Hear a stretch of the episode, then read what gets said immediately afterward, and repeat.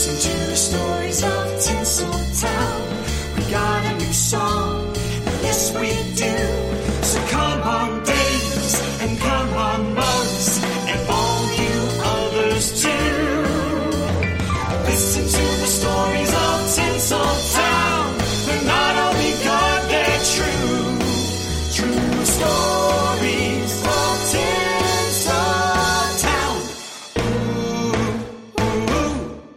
everybody, and welcome to another True Stories of Tinseltown. Today, I have a wonderful guest for everybody, and I am so thrilled he's back. Uh, I want to thank Jamie from England. I have so many lovely listeners from uh, on the other side of the pond, and he reminded me about Steve. And, um, geez, he, he's just wonderful. So thank you, Jamie, aka Monty Baragon, and thank you, Steve, for coming on the show again. Well, thank you for having me. I'm just delighted to be here again. I love doing this. I do too. It was so much fun. We just giggled, giggled, and giggled. yes, we do. We do. Steve has a YouTube channel. It's a Steve Hayes channel, and he Yeah. does uh, wonderful reviews. So I will link you up anyway. But check out Steve if you haven't already. Hayes, tired old queen at the movies. That's what it is. You're You wonderful. got to call it what it is. Okay. I figured, you know, when, that, when I created it, they said, "What do you want to call it?" I said, "Look, we better call it what it is. Tired old queen at the movies." Some people I get figured after- offended after at that, Steve. You know what I I told mean? myself that I wouldn't feel bad if anybody else. You're not, and you're so handsome. I just watched you the other day. What a Oh, handsome hunk of gray-haired Steve. He's so oh, cute. Oh my God! I'll give you an hour to cut that out. Oh, You're funny. Oh, You're funny. great. But this today is a Thanksgiving show, everybody. It's a different one. It's like forget the football. Let Yeah, it rain on your parade. Watch Yeah, something let's, fun. let's go in a whole different direction. I want to talk about film noir femme fatales. and how fun are they? You know, there and- and not just the obvious ones. Of course, there's the obvious ones. You know, there's Barbara Stanwyck, and we'll talk about her. And there's Claire Trevor. You know, and there's Joan Bennett, and there's Jane Greer. I don't even like the secondary ones. And the one I want to start off with really is Rita Johnson. Rita Johnson was uh, was a really great actress. She never made the first tier of leading ladies, but she played a lot of secondary, usually other women. And the thing that, that I always loved about her was she was blonde, beautiful. She was so smart, and almost all of her very versatile, and almost all of the women that she would play when she played other women in, in these movies were really bright. They weren't. They weren't, you know, Dumb tootsies. no, they weren't at all. They knew what they wanted. They were calculating and they were smart. Specifically, the movie that I love her in the best is The Big Clock. I love that flick. Oh my God, she's great. She plays Charles Laughton's mis- kept mistress, right? Mm-hmm. And she has this incredible scene. She she works on Ray Milland, you know, to get him to to double cross Charles Laughton because uh, Laughton is his imperious employer, and she doesn't feel that Laughton is keeping her in the style that she really wants to be. Well, Laughton catches them together. He gets a look at somebody sneaking down the stairs, which is Ray Milland, but he doesn't recognize him. And then he comes in, and he and Rita Johnson have this square off scene that is just amazing. And she, you know, he accuses her of fooling around with men in uniform and anybody, and she turns around and she lets him have it. And she she does this monologue, and the, mo- the her face is right up close. She says, she says, um, uh, "Have you been alive around this long not to realize that you that everyone laughs at you behind your back? You'd be pathetic if you weren't so disgusting. You clammy babby." And he picks up this sundial and decks her, you know, and kills her, right? And he's so urbane. Charles Laughton is so urbane. He plays this character who's just never gets too riled, except when he has to kill his mistress. You He's know, wonderful. But you know Oh, what I think? Steve? wonderful. you know what I think Oh. about this movie, Steve, is that he underplays it. He- He's usually over the top in a lot of the Oh. movies, like oh, he does a Henry VIII laugh in a Oh, lot of his characters. yes. He's so good in this. and and he's countered with her and and George Macready. I adore. George And Macready. I remember I remember reading years ago. Uh, Andrew Sarris loved this movie, and, and he used to give these little capsulated uh, reviews in the Village mm-hmm. Voice about what was on that week. And he was doing the big clock, and he described Rita Johnson and George Macready as being delightfully reptilian, which I thought was they are, and certainly I've seen so many things with George Macready in them lately, and I just love him, and he is certainly reptilian more so than Rita because he's just something about him is such a warming oh, yeah. creep. Well, but Rita was you know, fabulous. Oh yeah, and you know when I read the book, The Big Clock, which mm-hmm. is by a, a, poet named Kenneth Fearing, he wrote this this amazing mystery book, and in the book, Charles Laughton's character gets accused of being gay with the George Macready character and Rita Johnson, and Rita Johnson he counters and says and accuses Rita Johnson of being a lesbian and that's and they come they go at each other in this gay catfight and that's why he kills her and the the ironic thing was about this in in a, in a tying it in with a Tinseltown true stories. Shortly after she made this movie, in which he clocks her, the big clock is more than just a clock, and he clocks her over the head with his sundial. Um, she was reaching up. She was at her home in, in Hollywood, and she was reaching up into her closet. Remember, in the, the 40s, they had these gigantic hair dryers. Oh know? my God, yes. And this hair dryer fell on her head and and and gave her this massive concussion and she had to have multiple brain surgeries and her career never recovered she never got her career back and she died very young of a cerebral hemorrhage after that. Yeah, that it, yeah. Isn't that bizarre? I mean, that's so Hollywood. They sort of, were, and you just have to think of it. Uh, those hair dryers, they were like freaky looking Martian heads, and you, yes, like really and weird. you have one of those heavy things fall on your head, and and she was so wonderful. She did another movie, another noir that same year, in which she played a totally different character. She played um, uh, this in uh, um, Sleep, My Love, with Claudette mm-hmm. Colbert and, um, and. Yes, and she plays this character named Barbie, who's this sort of like Mary Bolinish flibberty gibbet kind of character. Oh, really? Is she going to? She's wonderful. I just love her. What is she going to do? What are you going to do? What are you she's like she never stops talking, and it was such a change of pace for her to play somebody who was sort of this comic little bubble. I loved it, and then she did the same year. She did a movie with Robert Young and Susan Hayward and Jane Greer called "They Won't Believe." Me. Oh, I love that movie. That is so good. Yes, they so all touching. are. It is such yes. a good and flick. So Highly recommend. His, yes, she's so touching as his wife, um, who that eventually dies and he, you know gets he gets accused of killing. It's so convoluted and wonderful. You, oh. I highly recommend. This is definitely football and forget them parades. This all of them are great flicks, but I really just think this is so wonderful. All of them. I, I Oh yeah, and getting back to Sleep, My Love has another of the great femme fatales in it, Hazel Brooks. I don't think a lot of people know her as well, but oh, I think she's lovely and she has the long hair and oh, just, the redhead. Yes, oh, beautiful. Yeah. Oh. Oh, smoldering, smoldering, and she she was um she did that one, and she was John Garfield's femme fatale girlfriend in Body and Soul. She is um she she didn't she kind of she married Cedric Gibbons, the great you know production designer. and She kind of retired, but in Sleep, My Love, uh, she's uh, she's always in a negligee, sitting on a chair above Don Ameche, looking down at him as if to say, "You either get what you know, get rid of that wife of yours, or you're not getting any of this." You right. know, oh, she's so great. And Don Ameche certainly does want to get more of that. And Claudette oh, is is the thing about Claudette in this. I lo- always love Claudette, but I think she was about forty five. She mm-hmm. she looked fabulous. I think not changing changing her hairstyle and her look. Pretty much, you, you just kind of don't see the age so much because she doesn't really, you know, mix it up very much. But no. she's very good. And I think if you have TCM, I know a lot of the people, because I have listeners from all over the world, believe it or not. And, oh. Um, that uh, I know in England they can't get TCM or whatever, but check on YouTube or other things like that because every so often these things will pop up. I won't oh, link yes, them. And in, yes, and in England, in England, on YouTube, YouTube has a really great collection of great British films uh-huh. for free.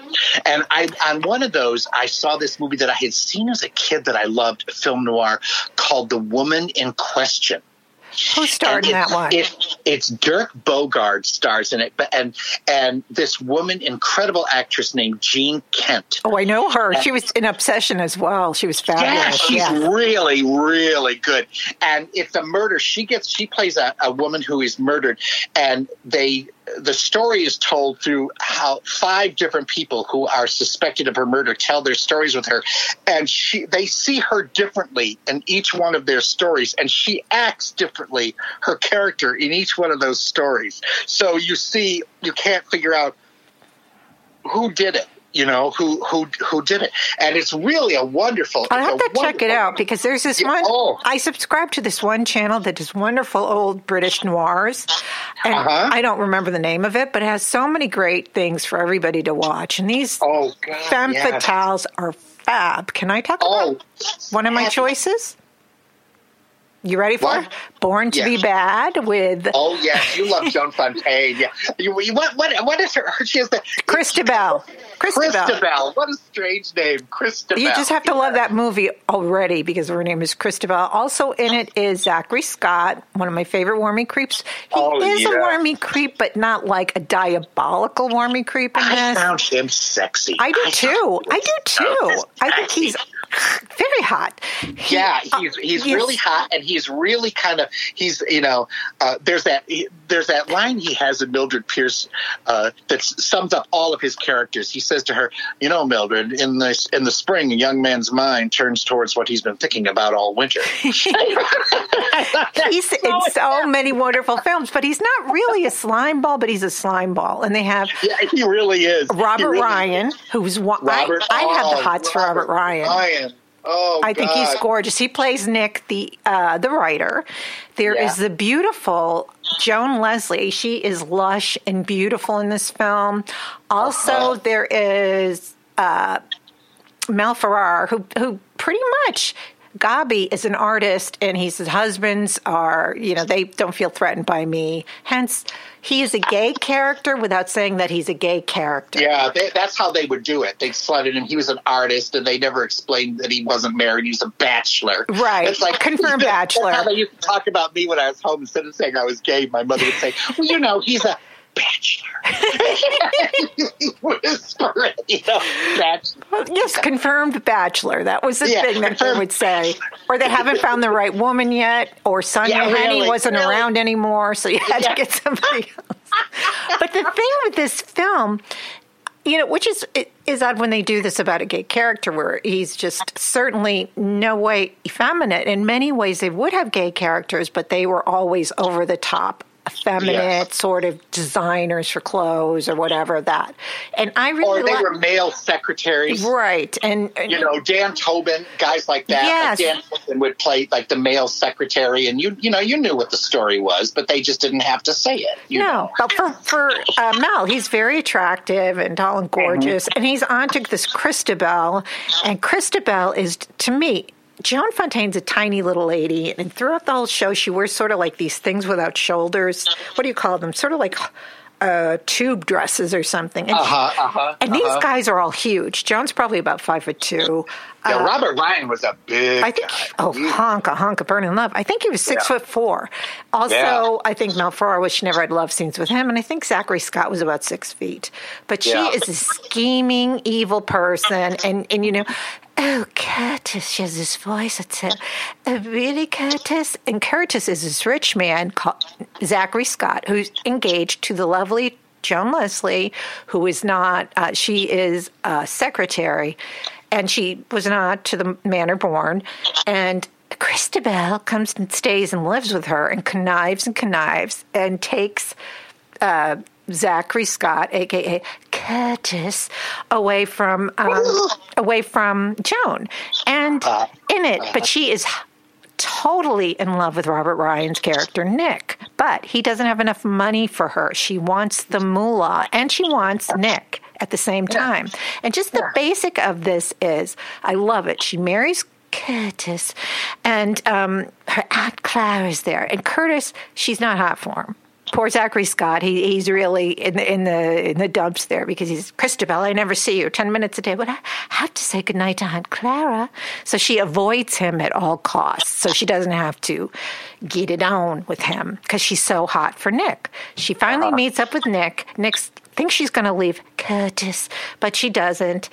And the ending, it's pretty wild. She has this, you know, rendezvous with Nick. She gets home and she takes a shower, which is pretty risque, which means, like, yes, uh, we weren't just cuddling on the couch or No, you know, no, having din din. We Yeah, we did yeah. some something else. Yeah. So to me that was wonderful, and it doesn't have. And, and Curtis, um, uh, to me, Joan was too old for Christabel. She was only Uh-huh. 30, but she always had that sophisticated. She's supposed to be like this young Christabel broad.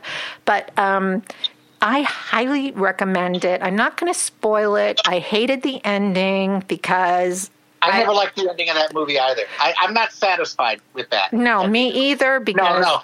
I'll tell you though, the one, the one, you know, the other one that she did because she should have played a lot more like these parts. She was good at it. Was Ivy, Mm-hmm. which was that turn of the century movie, uh, which was based on a novel by by uh, Louise Belloc Lowndes, who wrote The Lodger, and in it she plays a poisoner at the turn of the century in London, and she's this sweet, gorgeous, and it's cloying, yes, and yes. she, it's breathtakingly shot, and she is so wonderful in it. You know, because she's just she's so beautiful. You can't quite believe she's as nasty And, as she is. and that voice, that whole voice always uh-huh. so. uh-huh. Well, she always had that. Sure. She had a Yes, you know, and, always. and that's what made her Yeah. so endearing in movies like Suspicion and Letter from an Unknown Woman and Rebecca. You know, when she, when she used those those wonderful endearing qualities to play a murderess, it was always killer. And with- that was it- killer. it is so did good. See, did you ever see? Speaking of Zachary Scott. Um, Going back to him, he made a movie in the 50s, early 50s, that I really loved uh, called Lightning Strikes Twice. Yes, You know, with Ruth Roman. Oh my yes, and Mercedes McCambridge. Oh, oh, my.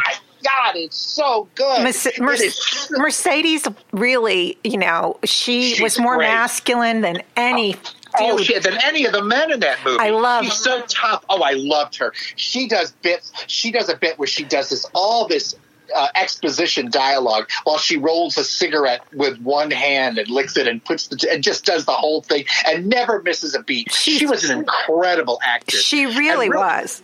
And Ruth Roman was really good. I always thought she was a really solid actress too. You She was. And- She didn't play tough tomato. A See, I didn't like her in Strangers on the Train because she really that was a thankless role. And actually, Patricia Hitch- Hitchcock, she got the funny lines and Yeah, but Ruth Roman was also too big for him. I mean, little Farley Granger was so pretty and so effeminate, and she just comes on to him. She's so big, Right. You know, she's just got in those dresses. You know, it was sort of the same effect I got when I saw Titanic, and little little Leonardo DiCaprio was in the back of that car with that big Kate Winslet, and I thought, oh my God, she's going to smother him to death. and that's how I figure when Ruth Roman moves in on Farley Granger with those, you know, that really puffed up bosom and the and those fifties clothes in there. She's so mannish and she's so big, and I thought, wow, and those eyebrows. Let's face you know, it. I, I, I always thought he should have gone off with Robert Walker, and they could have settled the whole thing. You know, lived happily ever. Well, that was the whole thing. It was like a homoerotic kind of Uh, deal going exactly. on. It Yeah. was. It really was. It was. But I love Lightning Strikes Twice. It's got it's got uh, Zachary Scott and Richard Todd. I really am good. so he is so gorgeous and he is so good in this movie. And if you have TCM and you have TCM on demand, everybody, it is still there and you can catch Yeah. it. And it, Ruth does not play the femme fatale that she usually plays. no the wife that She's gets the murdered. They give her Yeah. they give her the heroine, and she's really smart and she's really good And adorable, And- and really. There's a little actress in it too who I like. Her name is Kathryn Givney, and she usually got stuck playing, you know, uh, the bitchy society lady, you know. Um, but in this one, she owns a ranch, and she's wealthy, and she gives Ruth Roman. a- Advice, you know, like motherly advice, and she's really, really good. She's You know, wonderful. the whole film is so good. I, I love Yeah, that you and- mentioned it oh. because it. I I never watched it before. It was on TCM maybe in the summer, and I DVR'd it, and I have rewatched it and rewatched it. It's a King Vidor movie. It move. It's a King Vidor movie. It moves. It moves like it's got that great silent feel to it, like he did with like he did with Beyond the Forest and and The Fountainhead. His movies at that time, you know, they were Warner Brothers movies. They move. You know, they go along and they uh, and they gave. This was one of the few times they gave Ruth Roman a great leading lady role where she wasn't playing a, a mall or somebody like that. Or a bitch. good. Yeah, yeah, or a sassy bitch And. Mercedes, I don't. I'm sorry, I don't think you ever. I never get enough watching her. She just floors me. She's so good. She's just so good. Here's another one like that uh, that I could watch. It is Agnes Moorehead in Ooh. Dark Passage. That's Oh, one of my favorite Bogey and Bacall flicks. That God, my, it is my favorite. Yes. My favorite. Also, Key Largo because it's Oh. underplayed and it's not like like this big hero. It is a. If you didn't see Dark Passage, I know you can find it. It's definitely on Amazon Prime. You can rent it. And Agnes is actually kind of attractive in this flick. Well, yeah, they gave her a Claire Trevor type role. Yes. That would be a typical Claire Trevor role. And she and she and then all of a sudden, you know, it's their scene. She has this scene with Humphrey Bogart, and it's it's great because Mm-hmm. it's two consummate actors at the top of their game squaring off. And by that time, Bogart was the consummate movie actor. He knew how to do it. He knew how to play the camera. He knew every movement. And she's raw. She came from Broadway and the radio. She'd done a lot of movies. I adore. Agnes She- Moorehead. but she's so good and she's the femme fatale and the way she comes on to him she just you know she's so she's so sexual with him playing with his wrist and his She was very vixeny, and it worked. Oh, it very. Worked a all of a hundred percent. It worked. she turns you know she becomes the shrew which she was so good at playing shrews you Yes. know you know he wants you very bad he's willing to run away with you and keep on running and ruin everything for himself oh she's wild She's so- great. This is such a Oh, good movie, everybody. And Agnes, Oh. the whole cast is great. Like I said, I really love Lauren Bacall and Bogart in this. And also, it has um, Bruce Bennett, who was in Mildred Pierce. Doesn't have Uh-huh. Monty and- Barragon. and- yeah. Oh yeah, yeah, and every all the character actors in it are so so good, and it's shot with that with that unique first person thing where you are Humphrey Bogart for like the Right. first twenty minutes. of You have movie. to see his facial. He gets plastic surgery. He is in the most unsanitary joint. The guy's, the guy's smoking cigarettes and puffing in his face. Well, Eddie, also, if I had plastic surgery and, and it was done and I looked like Humphrey Bogart, I'd sue. I think we made you look older, the guy said. Yeah. We made you look older than you are. Is, that Oh, what plastic surgery is supposed to do? Make you look older? But Right. it's not that he's Little bit older, repulsive, right. but you know, come on. Oh, oh yeah, and the guy that that Tom D'Andrea who plays the the cab driver in that is really really great. He you know, wonderful. They all are. They're so good. Uh huh, uh huh. That's when it was good. I want to talk about tension with Audrey Oh, my God, Totter. Audrey Totter. And Oh. you know who I love? I also love Richard Basehart a Me lot. too. I love him, and what a voice! Oh, la la. voice that man. He had a really at that particular time. I don't know what it was, but they were casting him as neurotic characters. He did one opposite Barbara Stanwyck in Cry Wolf. Oh, I love that one with Errol Flynn and the whole oh, thing. Yes, he was I wonderful. Also, you know, repeat performance was his first major motion picture. Wasn't that good? I was a Oh my God! Was William? Williams and Lovey from Gilligan's Island. Yes, and Joan. Uh, oh, Joan Leslie really showed me what an incredibly untapped resource. She actress really she was because she, She's she was so only 14, wasn't she, when she started? Yeah, and she was, but I never appreciated her. I always thought, and this is my mistake, I guess. I always uh, kind of schlucked her off as being Warner Brothers' attempt to have Teresa Wright. Oh, I gotcha. you. know, yeah, sort of wholesome. Yeah, can be a yeah, vixen, yeah, the can girl be next what? door yeah. Mm-hmm. and that whole thing, you know. But she was so much more than that. And in repeat performance, she gives a great performance. She is so on top of it. And she and Virginia Field are Oh, Virginia. Field is such a bitch, and I love her. And their their duels, they're so great Oh, with each other. But I happen to be in love with Tom Conway, and I love him in that movie. Also, uh, what did you think of Louis Hayward's performance in that movie? I'm not a big Louis Hayward Me fan. either. I don't Just get him at all. He leaves me cold. He Yeah. always did. Every single movie I kept, I kept thinking, why was he? He's sort of like um. There's a few people like that. John Boles was always like. Oh, I couldn't stand. Didn't Um, was it your mother who was in love with John Boles? No, no. My mother, my mother, I, my mother had, I think, had a thing for Cary Grant. Ah. Um, but yeah, no. I, I John Boles was like a secondary threat version of, of Zachary Scott. He was just kind of, but he was nicer. Uh, the other one was Not the guy. hot. Who's He the just guy? Who's the hot. guy that? Um, who's the guy that plays the husband in Smash Up: The Story of a Woman? He's another one that I. Oh, that I just, oh, Lee Bowman. Yeah. Oh God, Lee Bowman. I mean, I could go. I go to sleep in five seconds when he's on. He really is I a just- snooze fest. He's a Oh, total yeah. snooze fest. He, so they so I always felt Louis Hayward was kind of like that. He um, he's a little bit more uh, a little more, more dramatic. He can play a little bit more things, but he's not particularly attractive. That's what I don't get at all. He's not. He is not attractive to me. And he- Although I like what he did, I like what he did in going back to film noir people. I liked what he did with uh, Hedy Lamarr in The Strange Woman. Yes, he was very good in The Strange Woman. Yes, And you can yes, definitely get role that. She should have played. She should have played a lot more roles like that. She You know, should have. She was, She was very good, and and you can definitely. I think that's public domain. So if you want to see the strange woman, you can definitely um, find that. See if I link stuff on YouTube. A lot of times they find it or whatever, and they go. So just Google, look for certain things, and they have The. Strange m- Woman wonderful- was written by Ben Ames Williams. It was it was a novel. The guy that wrote Leave Her to Heaven. If that's any clue, that you know, wonderful, that's the kind of right. yeah, that's the that's the territory you're going into. he wrote a thing about psychotic women in Maine.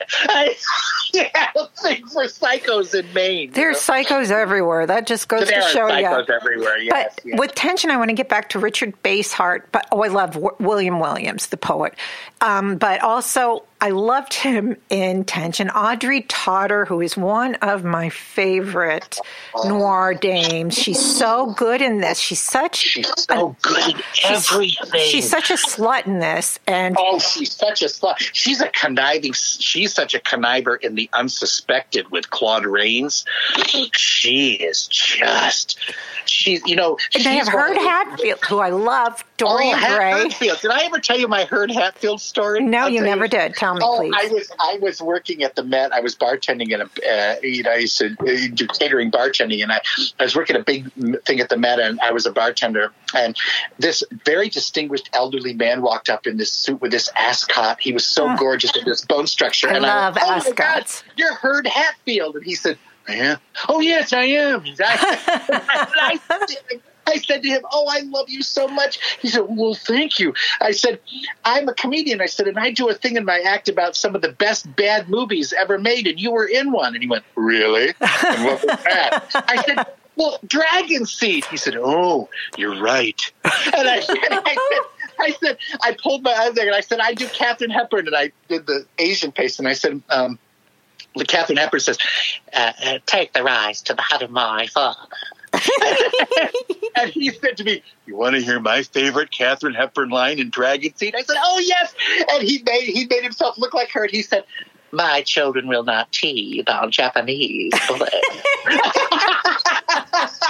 I loved him. because there's not a single with Knows, there's not a single Asian person in that whole movie practically. You know, it's I know. all, you know, and I was shocked when I saw Katharine Hepburn doing, you know, uh, Asian eyebrows, the whole nine. Oh my God, she's so it's so you know she looks like the Bryn Mawr version of Pearl S. Buck. You know, it's, it's, For real. but but uh, Hurd Hatfield was really good, and I loved him in Unsuspected. He And really was. He played Totter's hubby. I want to give you Yes, a true poor sto- guy. I want to give you Oh. a true stories of Tinseltown tidbit about Audrey Totter. She married later in life, which you know she was in her early thirties, which you know meant at that time you were an old battle maid or you're a lesbian or something Right. like that, like the the Bachelor version Yeah. of that. But she met her husband. She was at um, Bloomingdale's and she was getting something for her dad for Christmas. And this guy came up and he gave her his card. He was a doctor. They um, one of the big hospitals in New York, and they ended up getting married. But this is a tidbit that fascinates me. He would buy all of her underwear and lingerie, which is no big deal. This is her husband, and that's nice. But not only would he buy it for Audrey, he would buy it lingerie and underwear for his mother-in-law, Au- Audrey's mom. Ew. That's gross. Well, that's that's certainly something. Uh, you know, uh, I think well, it's disgusting. well, I, I, don't know what to say about that. I, it's it's certainly very uh, unusually accommodating. You know, I mean, and how did he know her size? well, I, mean, I guess he's an underwear freak. He's probably going in drawers. He's probably like Well, this. you know that you know that Rudy Vallee used to do the same thing for Jane Greer. Oh, he was he would buy her all these sexy underwear and make her model it. That was he. He was really kinky. He well, he really had the loved- dungeon. If you read, Yeah. this is Eddie. I, I got this off of Eddie Muller's book about Dames of Noir, and um, he did chapters on each of them. And Jane, she was such a kid because he loved them young, Rudy. Mm-hmm. And once they got married, he takes her down to his dungeon because he was totally into S and M and stuff, and he wanted to do all that stuff. And she said, "I'm out of here." She's a kid, so Mr. Rudy Vallee, that crooner, my Oh, yeah. goodness, you little devil, He put, the, he put the you know the K in Pinky and the K and Crooner. You know, I mean, there, Yeah. there you go. He was Yeah. Another one. You know who's another one? Uh, film femme fatale that I really love is Janis Carter. Yes. Yes, yes, Oh. yes. But she was she also was a Senator She was also a She- B. Oh yeah, she was supposed to be Rita Hayworth. Uh, Harry Cohn pulled her in. She was a Conover model, and Harry Connor, Harry Cohn pulled her into Columbia as a threat to Rita Hayworth. He was thinking she was going to be a threat to Rita Hayworth, which she wasn't. But she played really. She could, could play these cold, blonde, calculating women, and she was gorgeous. She's in this movie called "I Married a Communist." Do you know this one? With uh, it's called. It's also called "The Woman on Pier 13." Yes.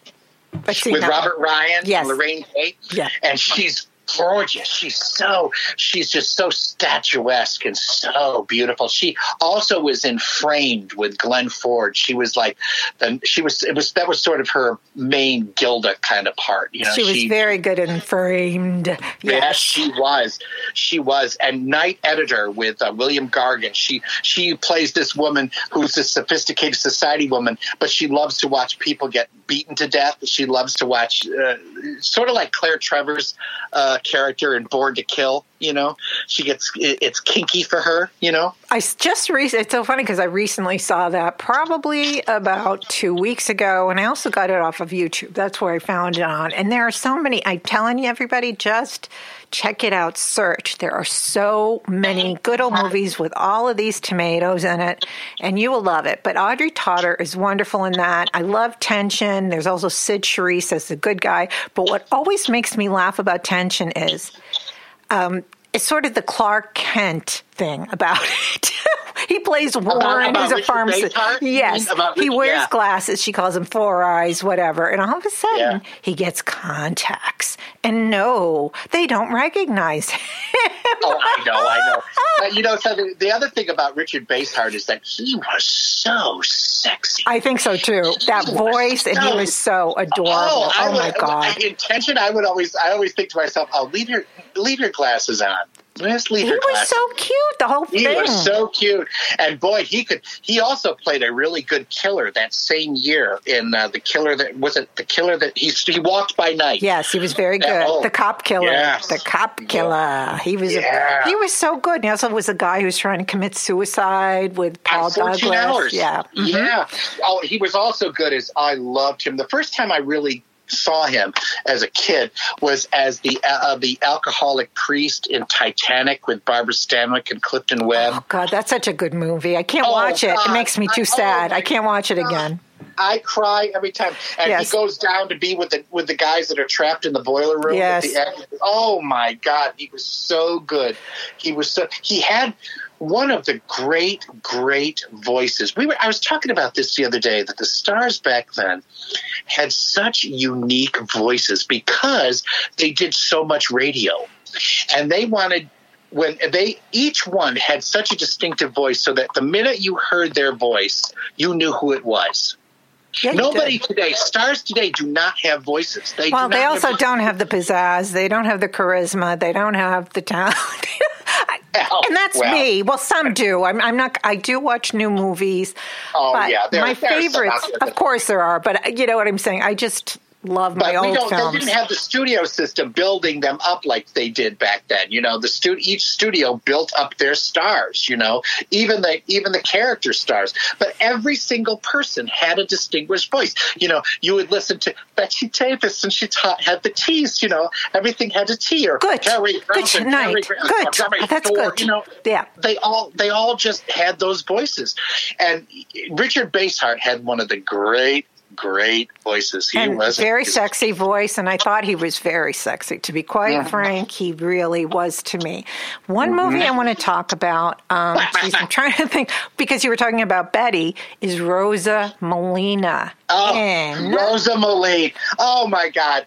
Oh dear. Oh dear, dear, dear. With that Morticia Addams wig, the worst wig. And you know, I- I- I Bette have went to town. seen. It was oh. terrible. Well, not the worst, worst, but it was pretty bad. And, and Bette also, took advantage you know- of it. She flipped it like Marcia Brady all the time. Well, flip, yeah, she- flip, well, she- flip, flip, flip, flip, because that's the Well, you know, longest hair she I ever had. how she's she's walking. She's obviously too old for the part. Oh my God! And ankle strap She had shoes. just she had just had her baby BD. So Really? She, she was she oh yeah, and she was you know she she was she always had this she always had this massive.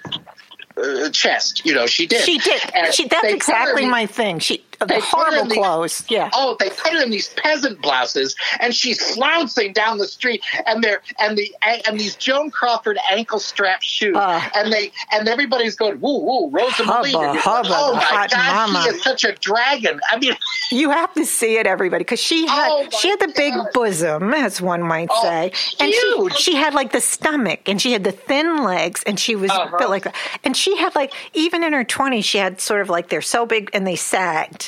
Not that I'm checking well, out yeah. everybody's well, that's why boobs. Ori Yeah. Kelly, Orry-Kelly was the best direct, best designer for her because he would always gird her in and have her uplifted and with Gird. lots of material on the on the front, you know, on the on the top of her blouses, so that you didn't notice it so much, you know. And of course, she was so energetic that you really didn't notice it. But in this movie, Oh, boy. you know, white, big white peasant blouses, you know, with That horrible wig, flick, flick, flick. And, and she was, and that wig, oh my God, that wig is so. How she let them do that to her, I don't know. She should have fought that. Wig. I don't think. She's- I think she liked it. You know how she likes to take on different roles and, and kind of get into the part. Because I can't Well, you know- imagine she's a big star. You know, Joseph Cotten plays her husband. He's like this wonderful man, good guy, doctor, doesn't get paid, and Rosa is just a slut, having an affair with David Bryan, who I love. He's Oh, fast. He's an interesting character. He's an interesting actor, but she is a total trollop and a half. And Oh, yeah. be, it, it is such. a- What's it? Beyond the Forest. Yeah, Beyond the Forest. Do you And guys has have to check it out. It's very rare. It has this amazing score by Max Steiner that keeps playing that song Chicago. Chicago. yes, because she's at the she train, hearing the train whistle. Chicago. Yeah. and she goes there, and it ain't what she she has to scramble back. She's a murderer. She's everything, and this is such a good, funny, uh, over the top Bette. You will love this film. Yeah, Find it it. It's it's right up there with In This Our Life. Oh, that's with Stanley. Stanley and Roy. Stanley and Roy, and Stanley and her, her incestuous uncles that with Charles Coburn. That is so Charles gross. Coburn. Yes, yes, it's such a gross movie. You don't want to see that. It has, uh, but it's Oh, interesting. oh, that's a lot of fun. It is a lot of fun. She over the top. As the, as the good sister. Olivia de Havilland is the good sister, and her is the bad sister. I think Bette's best melodrama is, and my fa- it's my favorite movie is The Letter. The Letter is is the is the quintessential, you know, Bette Davis evil part. You know, to me. She really is because she's supposed to be so ladylike. I mean, she's trapped like a rat. Let's face it. In Indochina Oh, yeah. with the rubber plants and all that And stuff. Gale Sondergaard, my favorite. I love Gale Sondergaard. I do, too. I, I, I, am obsessed with her. Did you ever have- see uh, East Side, West Side? Oh yeah, Because yeah. I just Oh, watched it the other night and it's so good. that was the last movie she did before she was blacklisted. And she was nominated for an Academy Award the same year, and she was blacklisted. You know, she was up for, um, she played Lady Thiang in, in, um, in, and in The King of Siam. And she had won the first Academy Award for supporting actress for Anthony Adverse. Uh-huh. And, and, um, the guy, um, oh god, what's his name? The the famous director there who did that movie. He was doing East Side West Side, and he thought the rumors had started up because her her husband was one of the Hollywood 10 and the move and the, the rumors had started up. So he put her in East Side West Side to see if they could sell it, and that was it. That was it. And she has a fabulous scene at the end with James Mason. I love this movie. tells her off. I do too. I do too. And and uh, Ava Gardner. Oh my What? god, she's great. Trollopusy Deluxe. The scene with her and Barbara Stanwyck. Oh well, because she-. Ava Gardner had just had a had a torrid little affair with Robert Taylor the just shortly before they made this movie. So so Stanwyck hated her. So there was a that tension. True animosity there. This whole Oh, yeah. and, and Oh, that scene between them is fabulous. Just oh, so Oh, yes. good. Big time. And and that first shot of Ava Gardner where she's hanging up the telephone, you know, is just whoa. What a know. vixen! My friend vixen. went to Yeah. the Ava Gardner Museum, and she said her waist was like 18 inches. She's Ah. because they had the clothes there at the Ava Gardner. She said anyone who's in North Carolina go to see it. It's amazing. But Oh, I'd love to go. To me that. I too. would I, she's going to go again next year because she couldn't see it. They have a lot of good stuff there, so I said I'm going to go with her next year. I Oh, can't well, wait to go. You should. Yeah, You should. My sister lives in South Care. I have an, um, my stepdaughter lives in uh, North Carolina, so I'm going to make a trip to Ava and Yeah. see that. But I mean, she was good. I love that movie. Citrus is also in it, and Van um, Heflin is in it as well. I would Dan highly recommend. always so good. And I and love course, him. Stanwyck, you know, Stanwyck could do it all. Stanwyck was the one. She had more. You know, she would take those femme fatale roles like the Strange Love of Martha Ivers. I love that one. Or the File on Thelma Jordan, or No Man of Her Own, and she would just rip through those. And then she could turn around and do the Lady Eve and be really or Christmas in Connecticut and be delightfully funny. I none of the other none of the None, other big girls could really be funny. She was funny. She was good. I love. She's my favorite actress of all of them. Yeah, Barbara yeah. is mine. She's underrated. She doesn't get the Oh. love that the other ones get, like Bette and Joan, but she's wonderful. So the letter, like you said, is so good, and I highly it, it, it it's just so good. They had this other one um, that was Zachary Scott, Unfaithful. Oh yes, with and that's a remake of the letter. Right. It doesn't hold a That's with candle. Ann Sheridan. Ann right. Sheridan. And our darling Zachary. Yes, and, yes, uh, and, the- and Eve Arden has such a good role in that. Yeah. she plays. She at first plays like the bitchy friend, and then she turns around and she's on and she has she's on her side, and she has this great scene with Zachary Scott where she says, you know, you guys went all off overseas and expected the women here at home who never knew what was going to happen to you to just sit back and just peacefully wait until the end of the war. And some of them could and some of them couldn't. And you better start being more compassionate. It's real for that time. It was really an eye opening scene. It was a uh, great scene. She was really good in because at first you think she's just a biatch, biatch to the Yeah, ultimate really. biatches, but she becomes a really great ally and smart, and just because I love Eve Arden as well. I so, do too. Um, oh, if you don't, and I loved it know. when she played like the the, the good friend, like in My Reputation. I love Mildred- my reputation. I was just thinking about that movie Oh. too. That's so That was one of Stanwyck's favorite movies, and I, I don't blame her. It's a Bette Davis movie. You know, when Stanwyck went, Stanwyck signed a non-exclusive contract with Warner Brothers during the '40s, and she made seven movies there, and I loved them all. But and she, you know, she got Bette Davis's throwaways, and that's a really a Bette Davis type of movie. And it has the Max Steiner score. It has all the Warner Brothers trappings that they would give to Bette Davis for like a Now Voyager. And after Double Indemnity, she she needed a hit like that that, that warmed her up because everybody, you know, she was so ruthless in She Double was Indemnity. wonderful. Yeah. People couldn't see her. And then, you know, she did some really good melodramas. Cry Wolf, The Two Mrs. Carrolls. I know. love that too. Humphrey Bogart Yeah. was a little like, okay, I'm going to go psychotic. He grabs his head. well, well, you know, and everybody, and every, everybody's you're you're go, looking at. I always look at Bogart and I go, he was so homely. Why? Why? Except, you know, it was the women who made him sexy. He knew it too. Uh, there's a movie that he did right after Casablanca. That's one of my favorite noirs, and it also has a great woman in it. It's called Conflict. oh, And yes, yes, Alexis Smith, and I don't know the name of the wife. Rose Hobart. Yes, yes. One of yes. the coldest other women in film noir, Rose Hobart. She's terrible and wonderful. She that white streak, right? They put Yes. this white And- streak in people's hair. Yes. She's like She looks like 34. Sondergaard's younger sister. She's a- you know, she's she's and she's just as cold and and I love her. Um, she's also got a great little part in The Farmer's Daughter too. She's she was good. She was blacklisted as well, Rose Hobart. What a shame for all of these people. Oh, I- Honest to God, you just think oh. about it.